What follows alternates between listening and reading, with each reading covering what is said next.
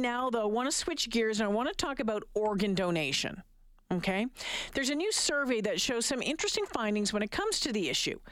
So, according to the survey, many Canadians, a majority of Canadians, support organ donation and tissue after death. About 84% of Canadians.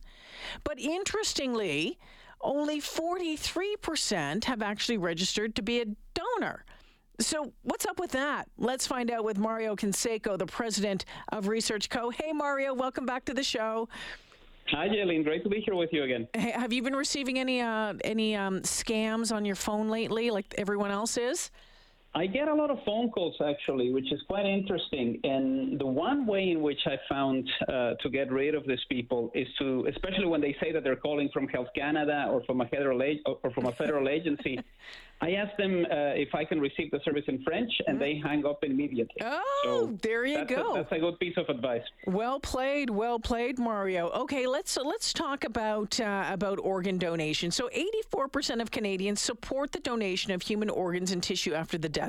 After death, that's what we found in this recent survey. But about only 43% have actually registered to be a donor um, there, that's a big difference between those who support and those who signed up, isn't it? It's a huge disconnect, and it's something that um, not happening at the same way across the entire country. Um, we see a significant high level of support for the concept. We have two thirds of Canadians who say they would want their organs and tissue to be donated after death. But when we ask them if they've registered to do this, the number drops to 43%. So uh, there's a wish, but there's no uh, actual um, movement behind it as far as something that is going to be official. Um, there's only one province that is doing this differently with what they call active donor registration, yeah. and it's Nova Scotia. It mm-hmm. started in January of last year. And essentially, every single person over the age of 18 in Nova Scotia is considered an organ and tissue donor unless they specifically opt out. Yeah. So the difference in Nova Scotia is you have to opt out of the registry, whereas in the rest of the country, you need to opt into a registry if you want to become an organ and tissue donor. And, and, and how many folks support that idea across the country? Well, it's significantly high. There's 65% of Canadians who believe that their province should implement the active donor registration. Uh, it's high across the board 69% in BC, 65% in Alberta. It's a little bit lower in Ontario 61%, but it's still a majority of Canadians who believe that this is the right course of action. Um, there's other countries that have implemented similar systems. Uh, Spain is a fantastic example yeah. of this. They started doing this in 1979 and Spain, which is responsible for only 0.6% of the population of the world, is the leader in transplants after mm. death with 6%. So wow. it's a policy that has been in place for more than four decades, and it continues to pay dividends. We have so many lives that are changed because of the way in which they decided to do their organ donor registry. So uh, there's a successful story in Europe, and Nova Scotia is trying to emulate it. Uh, Mario, I want to go back to that disconnect between that 84% number and that 43%. So the 84% who support organ donation, the 43% who have actually registered to be a donor in this in this country. You know what what does what does that tell you when you when you take a look at that disconnect, what could you maybe speculate on, on, on what's that doing? I mean, we're all talk, no action. And I, I'm wondering where else we might see a disconnect like that when, you know, in other polling that you've done. Well, it's different uh, in, on this particular issue. Uh, I think a lot of it is just good intentions that are not backed up. You know, it's an issue that people don't want to think about. Nobody wants to think about the moment when they're going to pass away. Uh, there's that intention of doing something in case it happens, uh, but there's actually nothing behind it. People don't actually uh, do what they're supposed to do, which is to register, to talk to whichever provincial health authority they need to discuss this with. So it's it's um, it's a disconnect between your wishes and the actions. And the problem is, once this is over, there's not going to be a way to deal with this and to actually follow through with your wishes. So I think this is one of the reasons for Nova Scotia to be doing this It'll be interesting to see what happens in about a year or two because mm-hmm. Nova Scotia has a significantly smaller population than other provinces. There will be some success stories and, and essentially the opportunity to say that you allowed some people to extend their lives and that you made some families happy.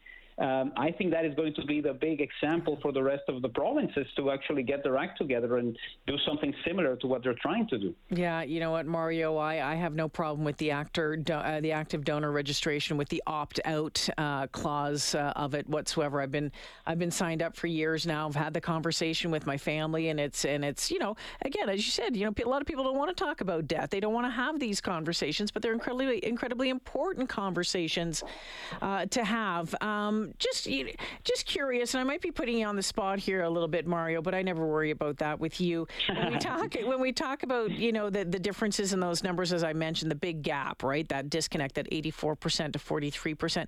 Have you seen it in in in other topics? I'm wondering, maybe I, am guessing that maybe politics and maybe some polling with I'm going to vote for this person, and then you know the other person wins by a majority. Have you seen that that that big disconnect elsewhere?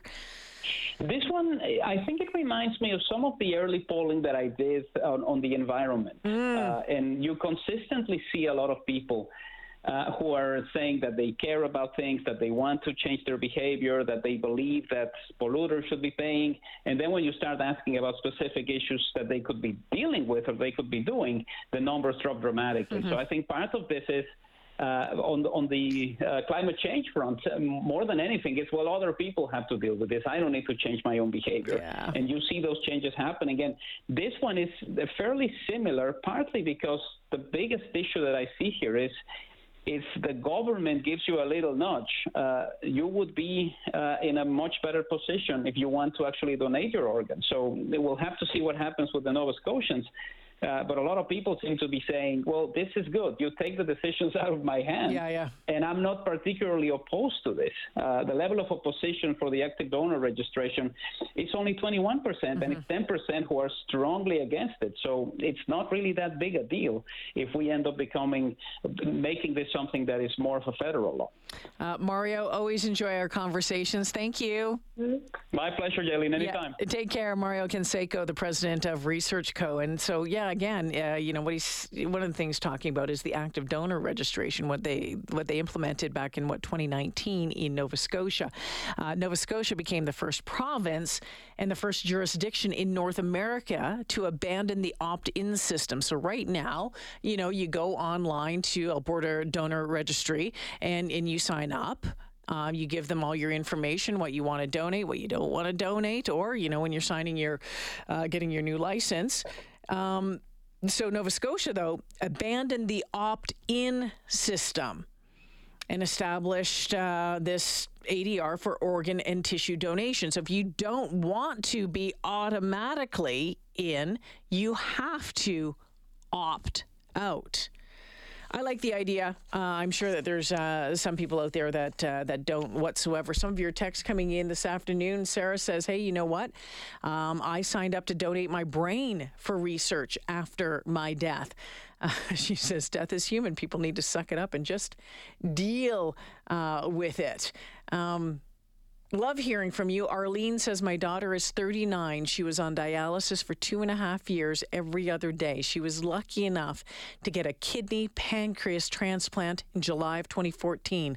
By getting a pancreas, she was no longer a type 1 diabetic, and by kidney, she was freed from dialysis. I always say if you saw the procedure to have dialysis, you would donate. Please, everyone, sign up uh, to donate. And yes, I've had um, a number of friends who have been on that list for lung transplants because of cystic fibrosis, and watch that very closely. But um, uh, it's it's easy if you if you're wondering how to sign up, just Google Alberta Organ Donation Registry. Seriously, that's all you have to do. Um, those of you texting in asking about it, I'll send you the link during the news coming up. But uh, it's really, really easy to do.